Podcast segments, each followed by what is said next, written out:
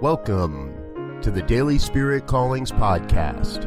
I'm your host, Robert Brzezinski, and I invite you to join me every day as we explore an affirmation, inspiration, and call to action for your life this day.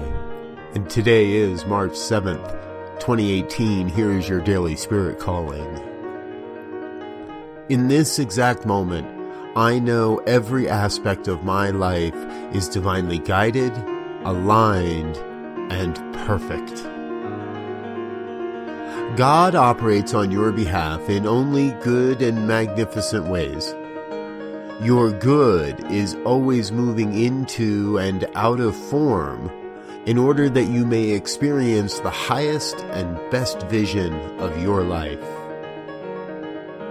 Today, you are called to experience every moment of this day as divinely guided, aligned, and a perfect expression of God's life as your life now.